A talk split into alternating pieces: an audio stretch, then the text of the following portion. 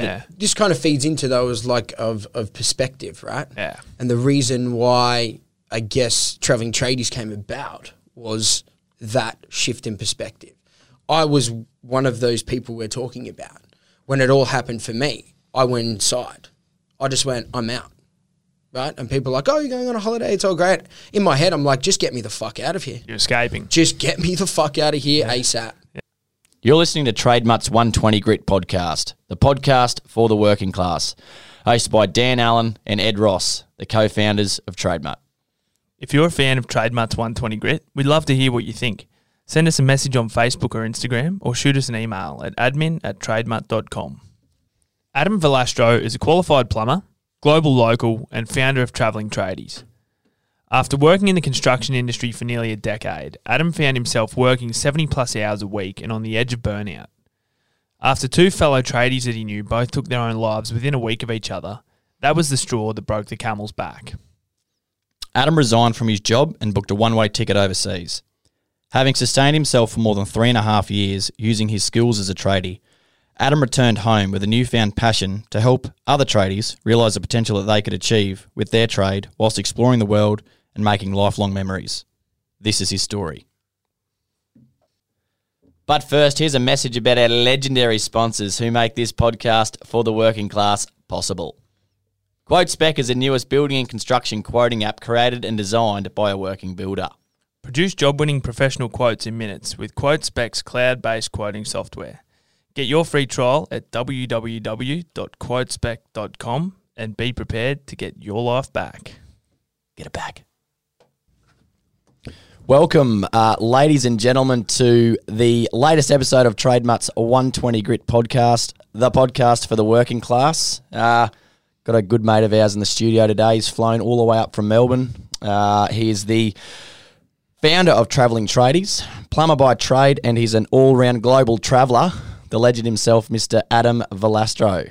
Thank you, lads. Welcome. For having me.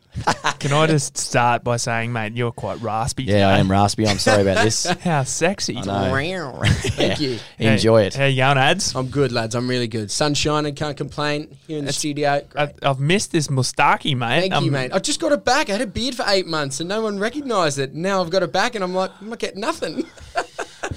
I'm a big fan. I'm happy to see it, and I'm very happy to see you, mate. Thank you. So Me too, lads. We're going to dive into a few topics today and talk about a couple of things in Travelling Tradies and some stuff you've got on. But you're a plumber by trade. I am. Worked in the industry for about 12 years. Started my apprenticeship kind of not really how I wanted to get into an apprenticeship. It kind of just happened.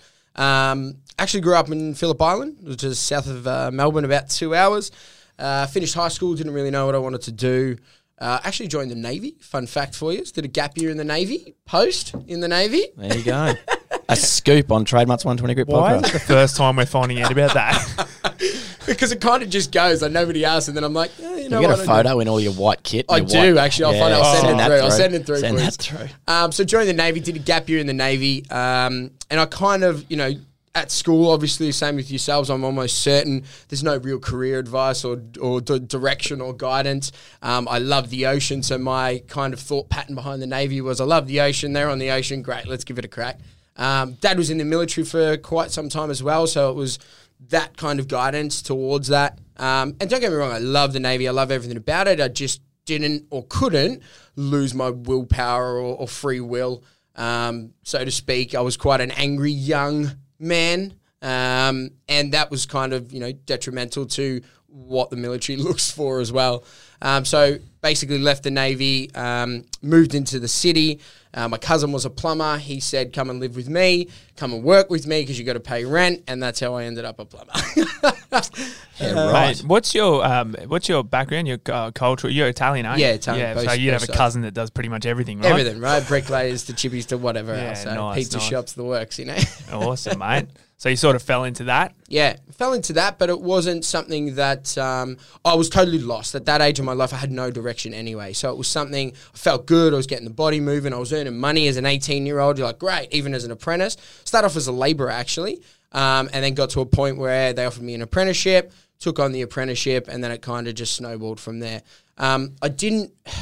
I wasn't really riveted in my trade. Like, it was the physical side of stuff I really loved, and I loved, you know, seeing something visually that you've created at the end of it going, fuck yeah, I did that, right?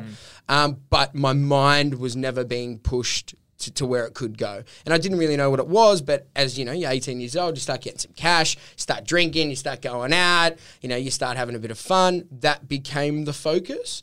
And so over the next 4 years, I got heavily into partying and heavily into, you know, that was my excitement of doing different shit and spending the money. And I had no guidance on, you know, how to save or to invest or anything like that. And I also felt I was on top of the world at 18 and could do anything I wanted to do.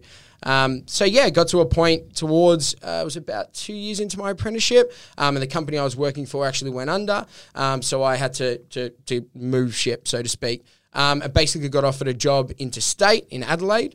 So worked in Adelaide. I also got offered post that in Brisbane and then Sydney. And I moved around a lot, and it was almost because I didn't like to get complacent. I had itchy feet. So every time I got somewhere and then got bored of it, I was like, okay, what next? And that's kind of how it unfolded, and ended up towards, you know, the end of the 10 years in the trade. I ended up in Perth, and I was working on a couple of different sites there and doing shutdowns in the mines and that kind of stuff as well.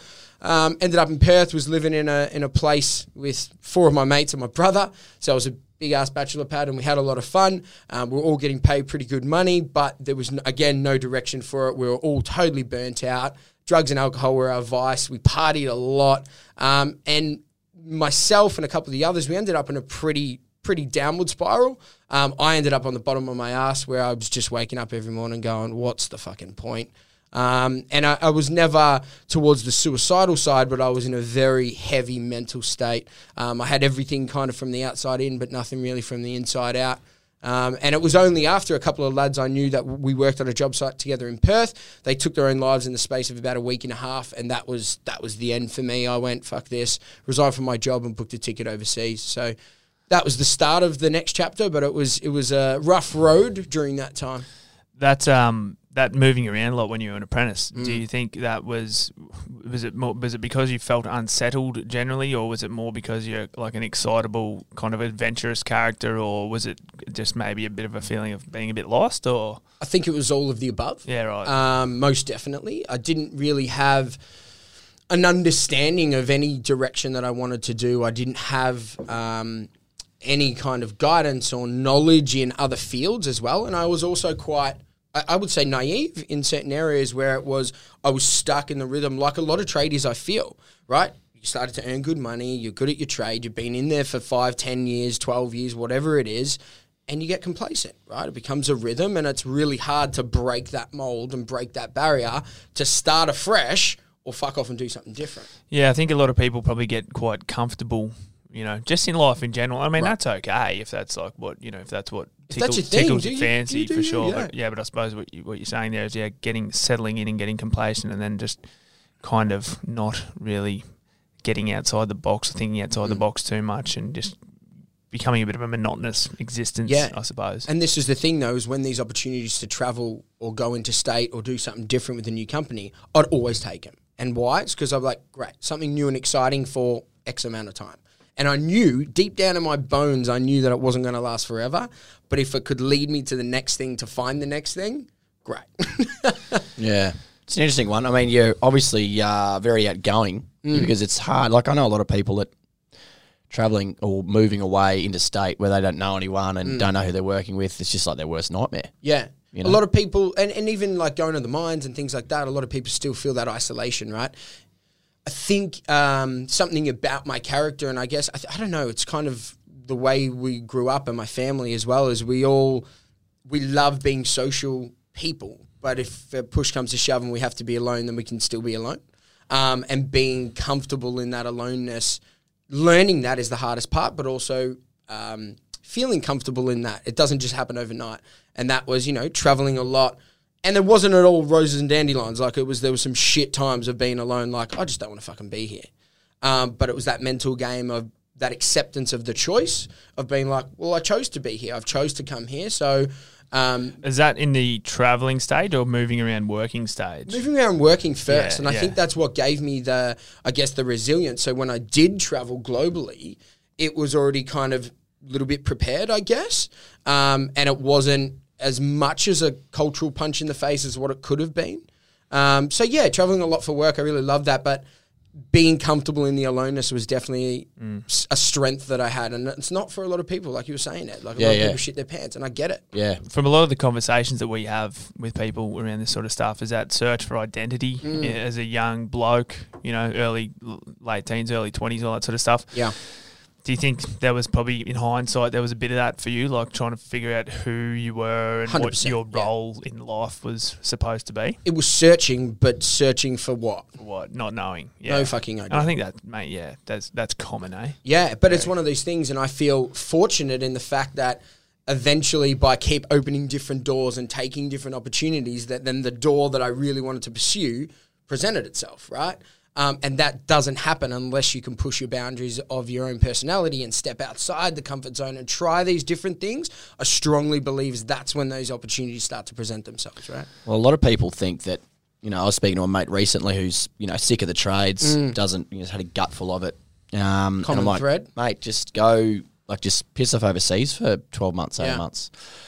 And, you know, he's sort of age now where, you know, he's like 27 and he's like, oh, well, if I go over there, then, you know, when I come back, I'm just going to be at square one again. And it's sort of like, well, not really, because you're going to be learning so much shit over there. And I mean, what's the difference between now and 2 years? You know what I mean? Like you're going to bring back more value from what you've learned overseas. Is that something that you realised when you went travelling? 100%. And there's this is a common thought pattern by a lot of people, and it's hard to explain to people, especially if you've never traveled before, especially if you've never gone outside the nest and been pushed to the absolute boundaries of what is in your control and being able to realize and flow in the momentum of the moment of what's happening and go, you know what, I've got no control of the situation, and still coming out the other side bigger, better, stronger, more resilient. You can't explain that to someone unless they experience it themselves. Yeah, well, I think you cannot. Like, it's just impossible. The other thing too is,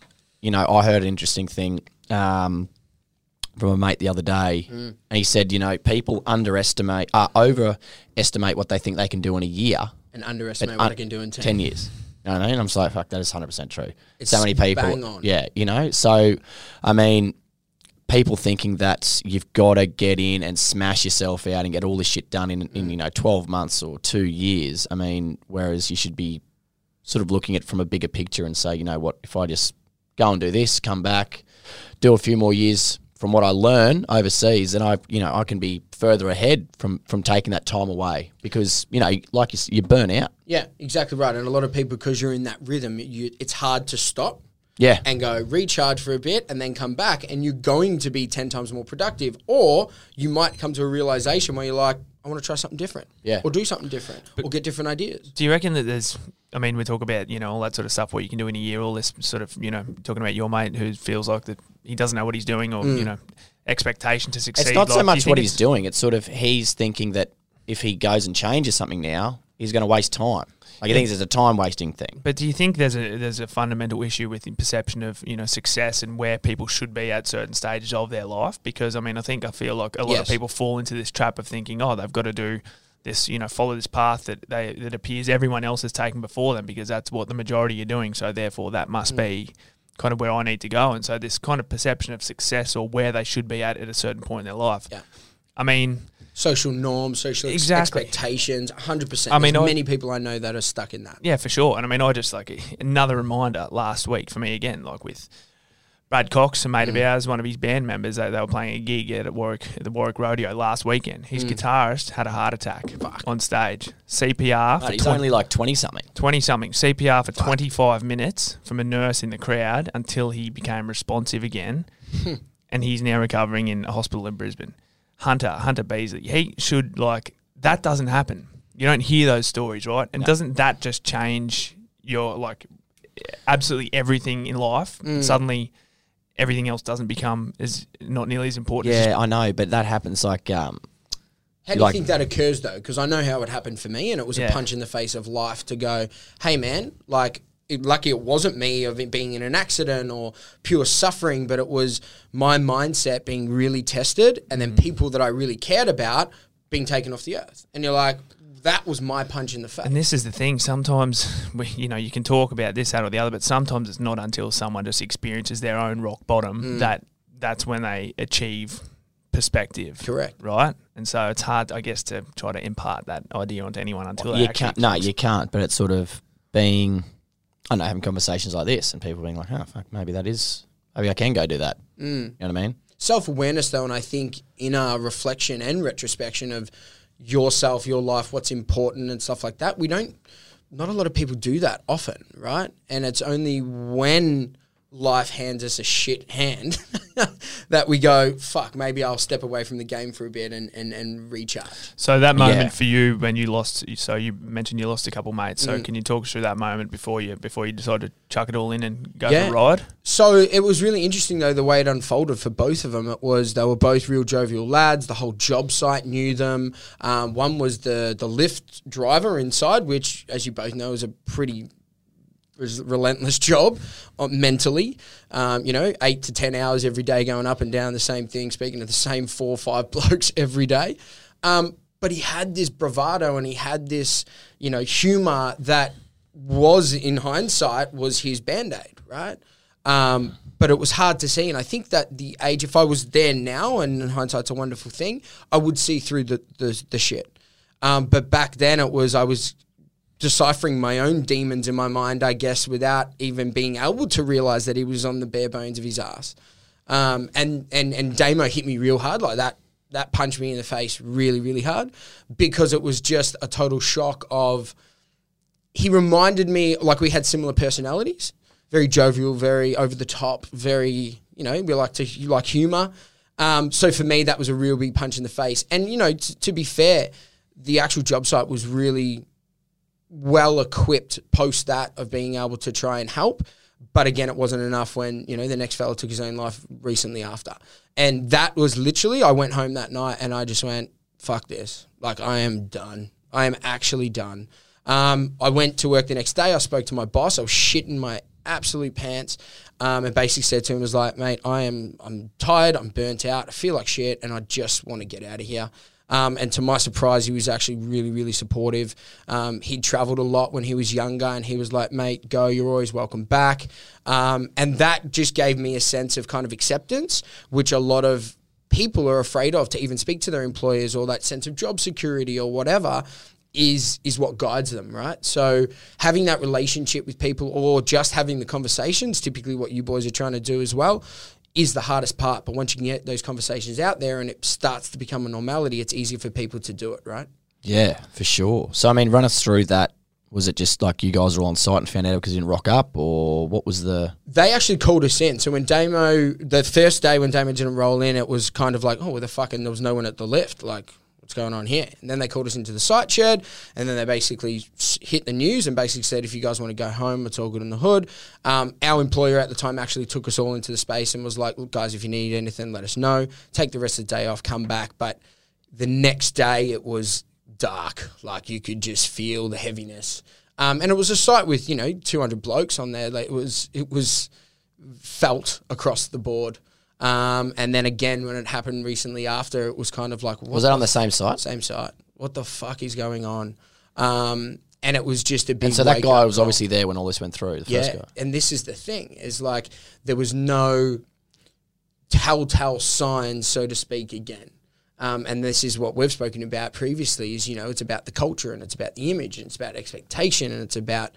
all the things that we know we're doing wrong, but we can't get out of the rhythm, right? And this is one of the things that is kind of really kind of grinding my gears at the moment, is it like all these, you know, there's lots of mental health talks and all that sort of stuff going on, and it's all about spotting the signs of depression and anxiety and looking out for these signs and those signs and whatever.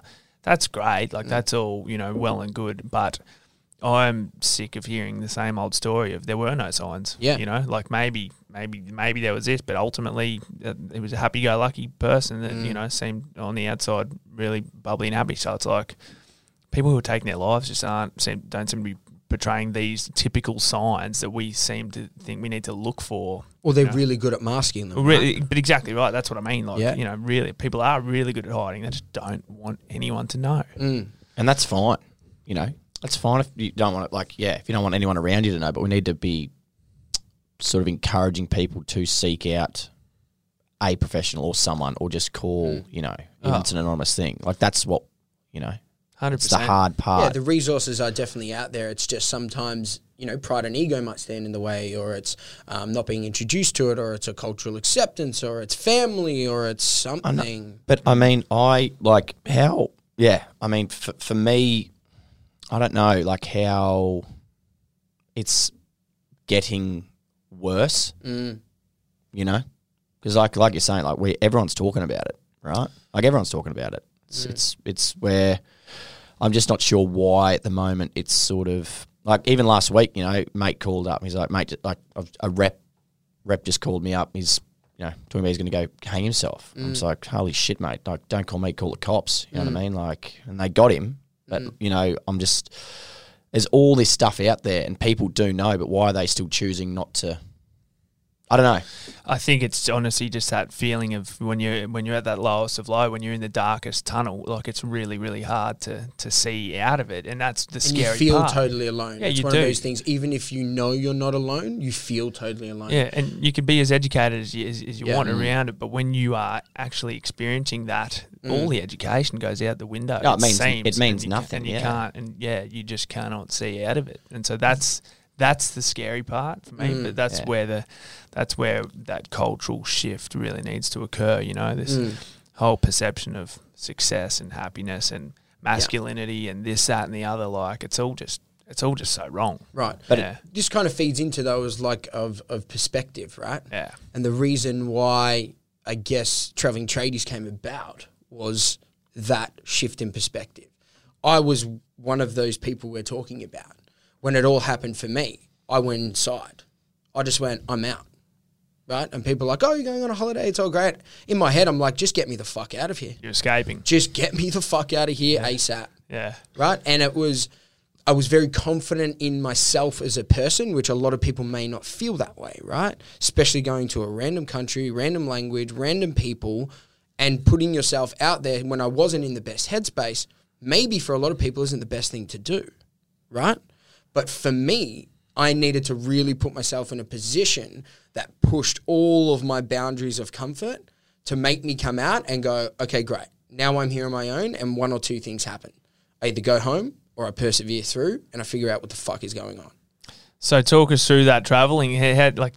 Talk us through, where'd you go first? Where'd you go? How long you were going for? So flew into Santiago, Chile. How many parties you went to? This is the thing, right? And I'll touch on all these aspects, because when I first went overseas, I had no plan, right? I only had a goal that I wanted to be overseas for a minimum of 6 months. That was it, right? I wanted to go to South America. I wanted to go for quite some time, but I could never take the plunge. And it only took something horrendous to happen in my life to go, just fucking go. So I did, right? Pissed off overseas, arrived in Chile, spent a little bit of time there, not too long, partied a lot, but then headed straight over to Brazil. And that was because I met another Aussie dude there, and become mates, and then boom, straight over. Actually went to the first Tomorrowland, which was in Brazil, post out of the European one. And that was the start of the adventure, which was partying, right? And had an amazing time, met some amazing people. But the first month that I was overseas in Brazil, I'd spent a third of what I'd saved, right? And that was because new country, new people, you're just splashing cash, you're paying X amount of dollars for a beer that you would never do back home, but you're overseas, so why not? And I got to a point after the month where I was like, fuck, I'm going to go home in like a month and a half. Like, what am I doing, right? But I could have easily got swept away and just kept spending cash and doing all that thing. But where I was in Brazil was on this beautiful beach town in a place called Ubatuba, which is beautiful surf. It's very tropical. It's beautiful. And it was surreal. And I loved being there. And it was the first time in about 5 years that I was actually genuinely happy. And I had nothing on my mind. I was just absolutely like in bliss, like state of bliss. And I remember going for a surf, coming back in, heading towards the hostel, and basically looked at the hostel and there was shit falling down everywhere. There was broken doors, a broken window, the garden looked like shit. And I walked up and I was like, fuck, I wonder if I could just fix that up and maybe stay for nothing, right? So I went and spoke to the owner, Vinnie, and basically offered my trade skills in exchange for food and accommodation. And at the start, it was a little bit, not hesitant, but like they have other volunteers that do other different things, reception and cleaning and all the rest of it. But you know, being a hostel or a hotel where there's people and foot traffic going in and out every day, they had no one there really to do it, right? And, you know, handyman skills around the world aren't the best in a lot of countries. So it was something that I knew I could do. It wasn't hard for me to do, and I knew they would get, hopefully, get some benefit out of it. And basically that's how it kind of snowballed. I started at the one hostel and basically progressed for the next 3 and a bit years all through South America, North America, a little bit of Europe, and offered my skills the whole way along. And it was the money saved aside, because I only spent about 12 grand in that 3 years, but that money saved, apart from all that, it was the benefits of everything else that really molded me into who I am today. And it was that sense of adventure. It was that affordable travel, but it was also the understanding and shift in perspective of people, places, culture, food, and problems would arise. And when you're 3 o'clock in the morning, get kicked off a bus in the middle of the desert somewhere, and you're like, what the fuck am I going to do here? Like, you can bitch, moan, you can scream all you want, but it's not going to help, right? And it was that growth of like, okay, great. And really perspective of putting into my world of what is actually important. And that was the biggest shift in my mind of coming back and realizing a cold coffee isn't a problem, or, you know, great, I missed the bus. Who gives a shit? Like, it's all good. There's going to be another one and another coffee. Some people don't even have a bus or a coffee. Like, and that was the biggest shift for me. So what I tried to do coming back to Australia was basically create the same opportunities for people in my industry, our industry, that have been where we've been, right? On the bottom of the ass, because I know, and the first kind of rebuttal against the idea was, well, I wouldn't do what you did, go to a random country, speak to a random motherfucker and try and hook it up. And I went, great, what if I could do it for you? And that's how it unfolded. So, yeah.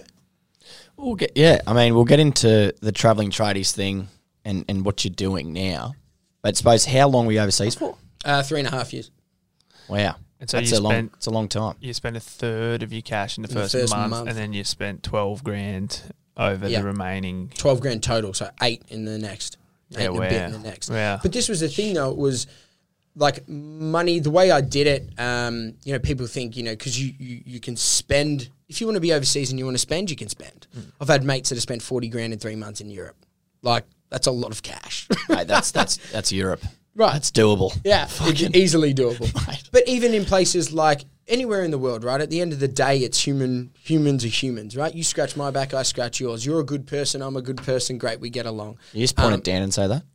I was general. Yeah, I've always said in general sense. You're a good Thanks, mate. Yeah, that's better. But it is, and I've got a motto, is just don't be a dick. Like, don't be a dick. Everyone's great, right? It's pretty good. It's good. Don't be a dick. It's a good philosophy. But so when you've gone travelling, though, so you've got, there's two to this. You're either going travelling or you're going to kind of live and immerse yourself in the culture, right? Yeah. And so for that amount of time, you're not going to travel and spend as such. You're going there to live, right? And but there's a difference between being a traveller and being a tourist. So you've got to understand what you want to do and what you want to be. Yep. And if you actually want to travel, there's ways to travel, not being a tight ass, by being resourceful with something that you've got that can benefit the place that you're going, and they've got something that you need. The old bartering system. Hello. Been doing it for years. Thousands of years. And this is the thing. It's not a new concept. Yeah. We've just got a new spin on an old fucking concept. Like, that's it. And for me, it was just getting down to that raw human level of, hey, let me help you and you help me. Great. The relationships that were born from that are everlasting. Like, what are some of your most memorable, what are some of the best jobs you had to do? Right. I've done a whole bunch of different stuff. I've been in a lot of different, around the world, their plumbing isn't that great. So I've been in a few pooey situations, so to speak, big pits, stuff like that have overflowed, or cleaning them out. But I was happy to do that. Like, a lot of people would be like, nah, fuck that. And I get it. But when I was over there and these guys had put me up in this beautiful place and I'm looking at waves and take me out to the local stuff, I don't mind doing that, right? And that's not for everyone, I get it.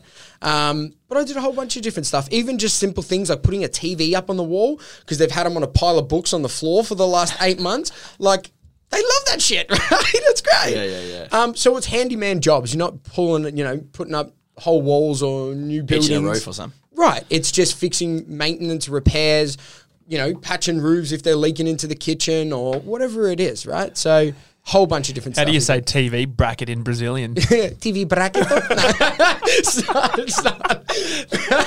is exactly what I imagined.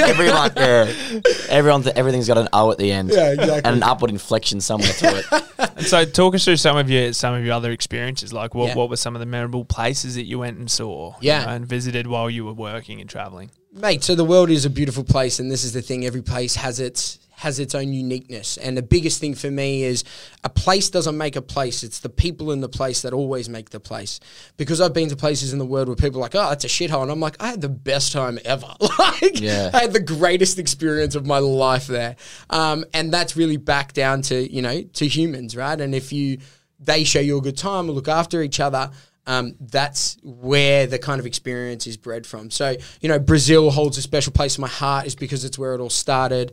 Southwest of France, just because it's super beautiful. Morocco, I love. Where else? Mexico, I adore. Like, there's a whole bunch of different places for different things though, right? You know, I'm a big, big lover of the ocean and the beach, so that kind of guides my travels in a lot of places. You know, but a lot of hiking and a lot of different aspects. Nature blows my mind, and it gave me a lot of clarity around. It really puts into perspective of how little we are. Going in the middle of the Amazon for a couple of weeks and hiking through that really makes you understand how insignificant we are as people and how we really need to take control of what we want to do and give it a red hot crack. I suppose you would have, you know, met a whole lot of people along the way, made some, you know, good relationships and some good friends. Yeah, and even the meetings of people where sometimes in situations, relationships are formed very deeply, very quickly because of situation. If it's a sketchy situation, or, you know, we had moments on a bus and people coming on with machine guns, and you're like, the next person next to you becomes your best mate real fucking quick. Like, run us through that. Just over the borders of different countries, Peru to Ecuador, that kind of stuff. You know, testing papers, they would do a lot of, you know, drug checks and things like that. I've had stuff stolen out of my bag under my feet. Was somebody sleeping there, and I apologized to him for kicking him, like just random shit. But like, it's all part of the experience. And after that moment, when all my shit got stolen, it was, well, either I bitch and moan and kick up a stink, or I just laugh about it and crack on and try and figure it out, right? So where did all that happen? Where did you get all your shit stolen? That was in Peru. That was still on the Peru side. That was driving to the border. Yeah. And how did it happen? So the buses are quite packed. And I was sitting in a seat, and I put my valuables at my feet. And at night time, because it might be a 16-hour, 20-hour bus ride, and they got the same movie playing 75,000 fucking times. You're joking. And everybody loves playing music loud on their phone out to the 75 songs playing, and you're just like, I don't know what's happening right now. Earplugs in, peace, like I'm out. So yeah, going towards the border, middle of the night. I was sleeping, my friend was sleeping next to me. Somebody like tapped my feet, like I felt something tap my feet, and I got up and I was like, oh, sorry. And I went to go to the toilet and kicked them. I was like, oh, sorry, mate, you know, lo siento. In the morning, I wake up and there's a fucking knife cut in the bottom of my bag and all my shit's gone. And I was like, you cheeky prick. You are joking. Fucking got me. Oh. But it happens. Well, right? He was quite resourceful, wasn't he? He was. Savvy business operator. Yeah. How good's that? But there's little things. Like there was all, you know, superficial stuff you could get back. It's not ideal having your passport nicked, but, you know, had to wait around in a beautiful part of the world for a couple of days. People looked after you. They understand. And this is the thing. It's like when you get raw and real with people, they're like, hey, look, I've got no money. I actually just got robbed last night, but if I can stay here a couple of days, here's my phone. Hold on to that. You know, that was the only thing in my pocket. Hold on to that and fucking we'll work it out after. And the grace of humans sometimes is really what keeps you alive. That's awesome. I mean, and I know, like I've had different situations overseas when I've been traveling. I've found myself in some sketchy situations, and at the time it's like, God help me. But like looking back, it's just stories, mate, to tell, and same adds to a better book, bro. Oh, mate. And so, you know, you get over that. So, I mean, you know, if you're lucky to get away with, you know, your life intact, well then, you know, it's just an awesome story to add to that book, isn't it? I had a run-in in Brazil that would have sent a lot of people home. And I don't share this often because it's what people perceive places like that to be. Are we getting a scoop? This could be our second scoop of the episode. Double scoop? Yeah. Who doesn't like love a double skate? Like a good ice cream, mate. Exactly, mate. Always double skate, never single. So in Brazil, though, it's quite a... São Paulo, which is one of the bigger concrete jungle cities, is quite a sketchy place where... So even the big Jesus is, right? No, that's Rio. God. Wow. Close. Never been. I'm going to become a travelling tradie. Done. You're coming. But yeah, in São Paulo, it's quite, you know, the poverty line's quite low. And there's like the wealthy are wealthy and the poor are poor. And there's a lot of abandoned buildings. There's a lot of crime. But this is a good show of if you act like a dickhead, you'll get treated like a dickhead. And if you pull your head in and keep your wits about you, then you'll be fine. So, you know, I was in São Paulo. I think it was the third or fourth night that I was there. We went out partying. I had, you know, money hanging out of my pockets. I was being loud and boisterous, making a little bit of a ruckus. And next thing I knew, I was completely sober with a fucking gun in my mouth, getting walked to an ATM. You are joking. And, no, and that was, I had a little bit of poo in my pants and it was an instantaneous sobering moment. Brought to the ATM, literally had to take out what was in there. Lucky I had accounts split and things like that. And these are some of the stuff now that we do to safeguard is like, hey, have your money like this because if shit does hit the fan, you know, this is how you can save yourself from actually getting totally robbed. But yeah, that was a really eye-opening moment early on for me to just be like, and I was at a pivotal moment to be like, fuck it, do I go home? I didn't even tell my parents. Like I didn't tell my family because I knew they'd freak the fuck out. Mm. And I went, do I go home or do I understand why I got into that situation, realize what happened, and do something different about it? Man, that's a hectic situation. Aussies have a reputation of, you know, being a bit boisterous, well, at home and abroad, but yeah, certainly abroad. But and a lot of the times it can be a good thing, but a lot of the times it can also be a bad thing. Well, you've just got to be smart. Correct. It doesn't matter what you're doing. You've always got to have your wits about you and travel smart, right? Correct. And realise that you're in a foreign place. Yeah, but people forget they're overseas. Yeah, no, it's easy to get carried away. Right. It happens all the time. It's easy to get carried away in the fun and, you know, and all that, and then next minute you're eating a gun for breakfast. So like, I mean, yeah, I've been overseas with groups of mates, and it's just like you look back, and it's like wow, yeah. I'm surprised none of us ended up in jail. I'm surprised we wouldn't even do that in Brisbane, you know, and we were doing that in this is also the education around it though, and what your motive for traveling is. When I first went over, this was it. My motive was, you know, getting fucked up. And you wanted an escape. You were sort of probably looking for that. Fuck, how can I just be as free as possible, do whatever I want and enjoy myself? Yeah, it's just about the good time, isn't it? Correct. Purely, nothing else. No, you know, expectations, nothing on the line. It was all on my time. And that's what gave me a sense of freedom. But when it was quickly in an instant shown that it could be taken away, it was like, boom, okay, now I need to reassess. Right? And I'm not thankful that it happened, but I'm happy in a way that it gave me an understanding to pull my head in. Any situation like that where you get out by the skin of your teeth, you're always going to be thankful for, and it's always going to give you a little bit of change perspective. It's going to give you it's going to give you a shift in your perspective. But that's just life in general, isn't it, right? It doesn't matter what you go through, everything, you're always having different experiences that hopefully you're learning from. Correct. So you were overseas 3.5 years. So what was the point that you decided to come home? I mean, 3.5 years is almost like, fuck, why don't I just stay here?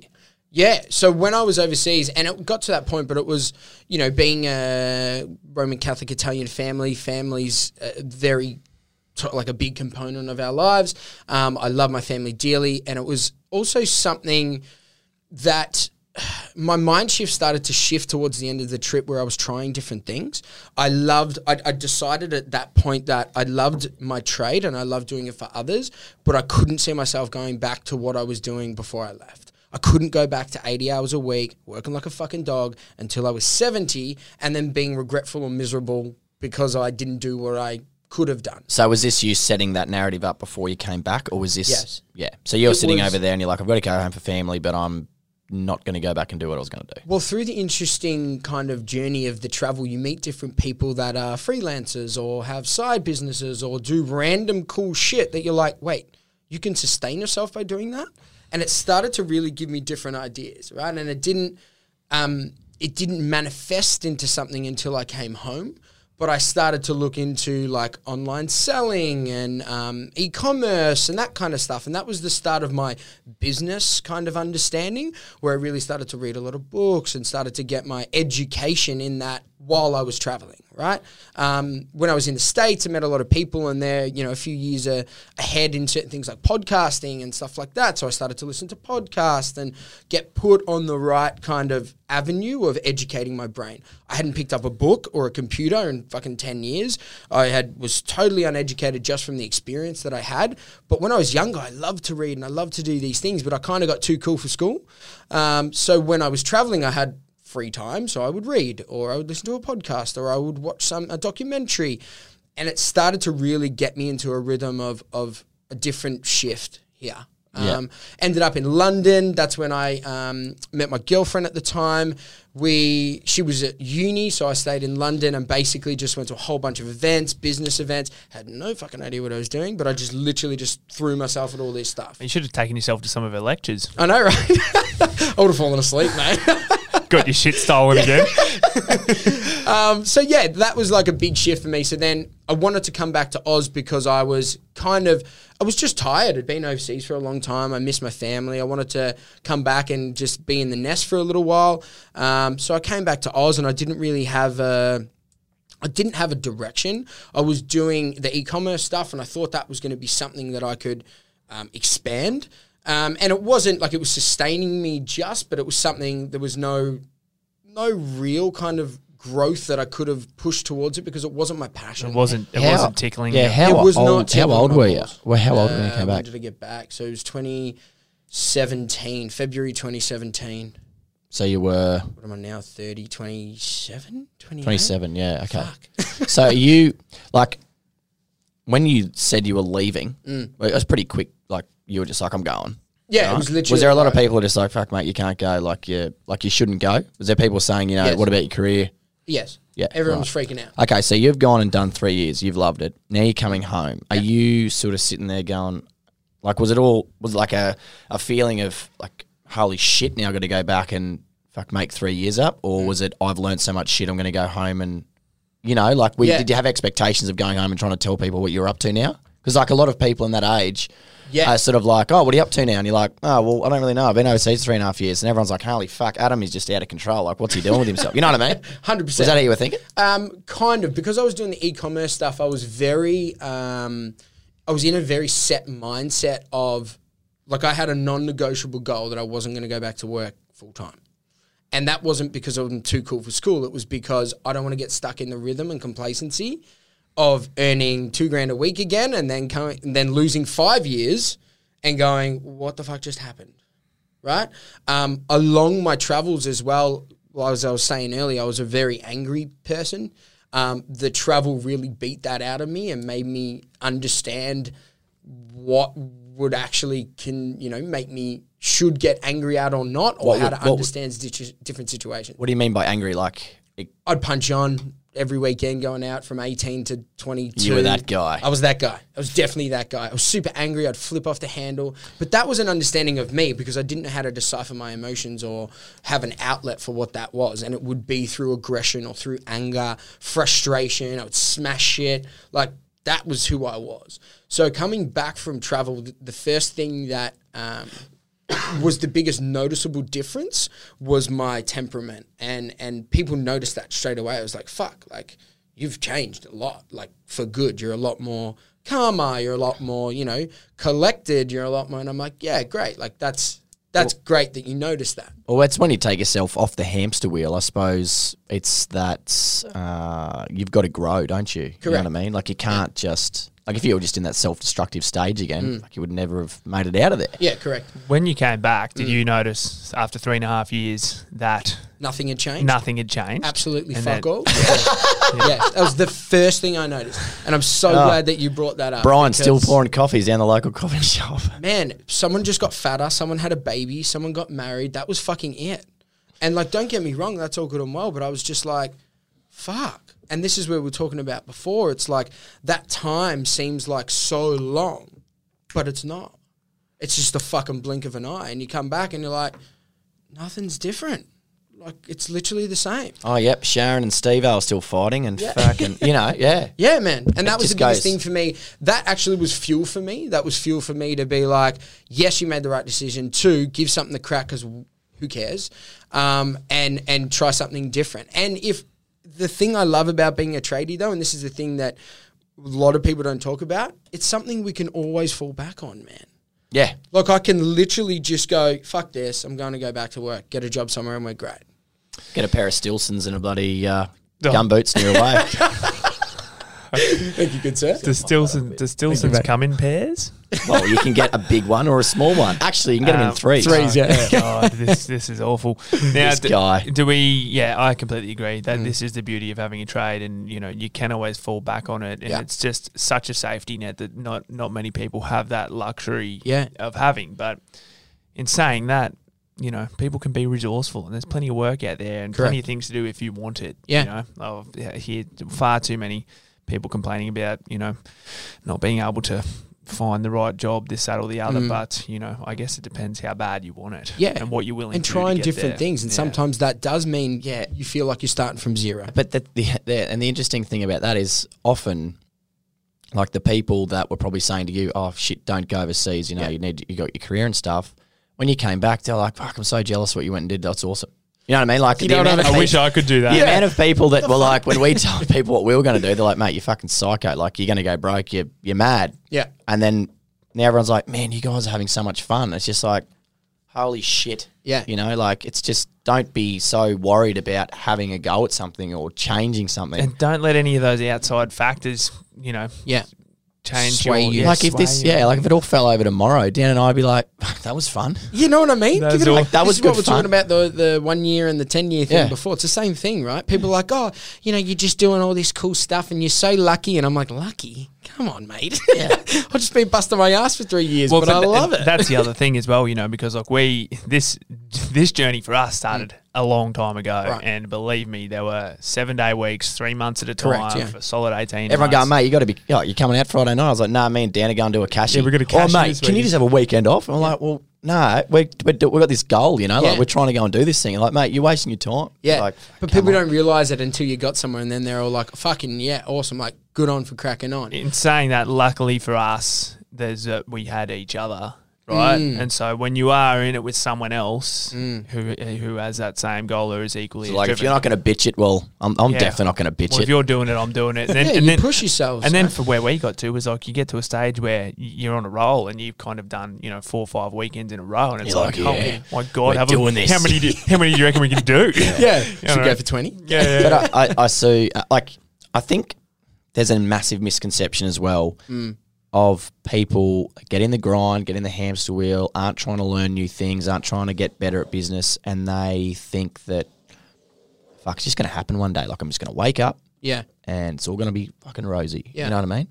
And I'm, like, I suppose for you now, like you're with Travelling Tradies, like you're fucking putting it in, man. Like you're smashing it. Like, explain to us what you are doing now. Yeah, cool. So let me go back a little bit first. When I got back to Oz, I had no concept that I was going to turn what I did overseas into a business. It was through putting myself out there, educating myself, getting in that business mindset. I had no fucking idea what I was doing. Like you boys, I'm sure, kind of just walked in and went, fucking how hard could it be? Next minute, shit. There's a lot of things happening, right? And that was the natural progression, but it was turning because everyone, like you were saying, Ed, everyone coming up going, oh, you know, it's amazing you traveled for so long. How'd you do it? Blah, blah, blah, blah. And when I started to realize that people wanted to actually experience something like that but had no idea how, and I had done it, it was like I had a blueprint. It was like, great, why don't I turn that into a business? What I didn't know was how elaborate and detailed and crazy the idea was, but I guess that naivety is what got me to where I am now. And you know, we've got over 500 tradies registered. We're trying to build out the technology to facilitate these larger numbers. We've done pilot trips to the original hostel I went to Brazil. You know, solo tradies have gone overseas as well. And we found a lot of, you know, the problems that arose from that and how we needed to fix them, right? And that for us is creating a marketplace and an online platform that tradies and venues around the world can connect, negotiate, solidify different opportunities. And we as the administration keep that all clear, open board, and direct it of how it works. Yep. So we take the kind of the problem and the trouble out for them. And basically our criteria of exchange is if a tradie can do 3 days of 3 to 4 hours for a venue, they've sufficed for, you know, food and accommodation for the week. And in that amount of time, that's, you know, work for a venue that they really, really need. And that's wasted capacity for them. They've got empty beds that they're losing out anyway. They're happy to offer that. There's other volunteer platforms that, like I said before, reception, cleaning, looking after chickens, whatever it is. But we've got a niche of, you know, things always need to be fixed when you've got 150 people running in and out of your place all day. That's where we kind of come in. And the whole thing is that we're failing to even recognise here is the journey that you are personally on through doing it all. Yeah. Which is hilarious. Like, it's the travel is inspired wanting to create this for other people to be able to travel, but you're also learning that much and just putting yourself out there and having a crack at this as well. Yeah. There's also that whole side of things which would not have happened if it weren't for the adventure as well. I think that the adventure gave me the resilience and the grit. And don't get me wrong, I think the trade, being in a trade and having those long days and being pushed and rolling up the sleeves and getting dirty has really contributed to me being able to get to where I am also. The travel gave me that perspective. Putting them both together has gotten me through the bullshit to get to the good shit of Travelling Tradies, but we're still a long way off of where we're going to go. And as you guys know, you're always evolving, you're always growing, you're always iterating. But how to stay on top of that and at the same time keep yourself motivated, right? And your mind fresh and aligned with, so you don't lose sight of the vision of the goal. I always said from when we met, I said, well, if this, you know, if whatever we were doing fell over tomorrow, I would love to become a Travelling Tradie in a heartbeat. Done. So how does it actually look? How would it look for someone like me who decides, you know, righto, I'm a chippy. Yeah. So I think about the tools and stuff that I've got. Yeah. Don't worry about the tools, we sorted out. So basically what the essence is of what we're trying to do is you want to go to a destination. We've created a network of venues in that place. We connect you to that place and you go offer and barter your skills for food and accommodation. We've got technology that facilitates that. So it also involves, you know, a new revenue model, which is like a tap-on, tap-out card. So all that currency, I guess, of time and exchange is being tracked and measured without it actually being a monetary exchange. And, you know, for us to build that out, to come on, we've got, you know, we created the need of what about tools? So we created a travel toolkit, right? Weighs 7 kilos, fits in your backpack, away you go. So just ticking off, we've got aligned partners in insurance and flights and things like that. So we're creating a system where you can come. It's a one-stop shop if you're a tradie, and eventually, hopefully not just tradies, but a one-stop shop for tradies to come, travel, use your skills to barter it and have all the things you need without it being a headache. You know, the biggest thing, you know, there's a lot of people go to travel and they're like, oh, what about this and what about that? Great. We give you a little handbook. This is what you got to do. We don't incorporate all your flights and all that, but we have partners that do that, that give you special deals and can take you there in an easy, seamless fashion. So looking at taking that step, I guess, what does that look like? So for someone like what you did, like actually taking that step and saying, yep, I'm done. Yeah. And I want to go. Like, how much stuff in your life have you got? Do you have to organise? Yeah. You know, but this is a lot of things. Like, people go, oh, I've got this and I got car insurance and I got my postal. Who cares? It's all good. It takes 3 days to do it. I'll give you a list and you can sort it out. Yeah, but people like excuses. Correct. Complacency, right? People love excuses. Yeah. So how do we, and that was the biggest thing for Travelling Tradies, is how do we break down all the barriers of resistance and make it as seamless and easy for you as possible? And that's what we're trying to create. And that technology for us gives us that ability to do that. I have said on a number of occasions, different places we've gone and spoken at, you know, we get the opportunity to talk to apprentices, this, that and the other. And it's like, God, don't go out and buy the new $60,000 ute. You do not need every flash tool to get started. You just get the bare essentials. You don't need a new ute. You just get a second-hand ute. Do not get up to debt, you know, up to your eyeballs in debt. Because it's so important at that, you know, growth stage to be able to have the freedom to be able to get away and, you know, go and spend a few months overseas and join Travelling Tradies or do any of that, because those are the experiences that really give you, you know, and really nourishing, right? Yeah. I just think that education around it. But this is the thing, going back to the education of no one tells us that shit. And I like, hats off for trying to spread the message. But when you're 18 years old, full of testosterone, and you see a flashy new car that might get your skirt, that's their driver, right? So it's being able to guide that somewhere and being like, hey, lads, you know, or gals, travel. That's another thing that needs to be broken down, because if it's the flashy ute that's getting you a bit of action, you know, if someone else is attracted by material objects and that's what forms these relationships, well, then that's just another layer of bullshit that needs to be cut through. Yeah. Right? Second that. But it's, I guess it's easy to see how, you know, people get caught up in that sort of stuff. Yeah, just proper guidance and education around it. And if we can, you know, if we can just show people that, you know, travel's still quite daunting for a lot of people. And if we can actually show you that it's not that hard, have an awesome time at it, get culturally immersed and actually travel and not be a tourist, mate, I'm good. Like, we're real good. But figuring this stuff out along the way, you know, like you, when you're put in a situation where you're forced to figure it out and there's no one else to really rely on apart from yourself, you learn a lot and you figure it out, you know. It's not that hard at the end of the day. Like, you're going to, if you've got to figure it out, you're going to find a way to figure it out, A lot of people are more, so what is it, there's the fear. The fear of something happening is usually greater than it actually happening, right? Mm. Think about how many times you've been like, fuck, I don't want to do that. And then you do it and you're like, eh, it wasn't that bad. Yeah, like waterproofing for a week. That sucked. But once it's done, you're like, yeah, I've done it. Yeah, check out that lovely wall that I've waterproofed. So what would you say, sort of the closing stuff, Adam, for people out there thinking about a change? What would you say to them? Yeah.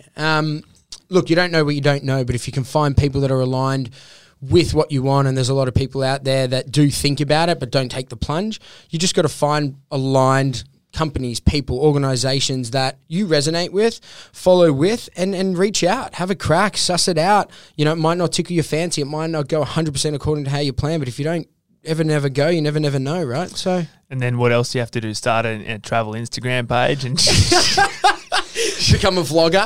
Great. Yeah. Get one of those photos that you see of old love holding your hand and pulling you off into the distance, but you never see the bloke. You never see the bloke. No, what would be hilarious is using like a handle off a hammer, like the hammer. That'd be hilarious. That's a good one. There's content for you. Well, now everyone knows. Now everyone knows. That's a good one. That is a great idea.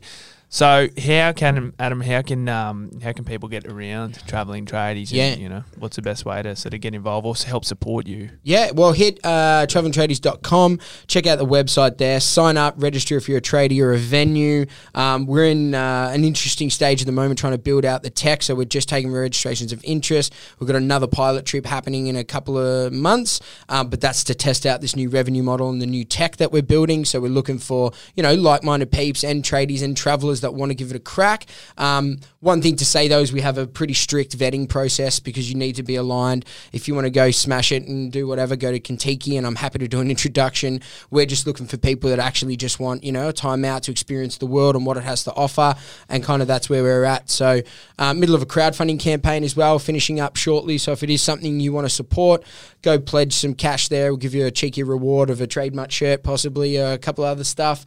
And yeah, let's do this together because we can't do it alone, but we're trying to create something awesome, and that's about it. Where are you going on the next pilot trip? Back to Brazil. Oh, mate. Back to the OGs. Jeez, it looks good. It is. It's beautiful. You can come if you want, lads. A little bit busy with content creation. We're busy doing podcasts. But yeah, no, definitely, mate. One day down the track, we'll have to do something. Yeah, for sure. But mate, thanks for your time.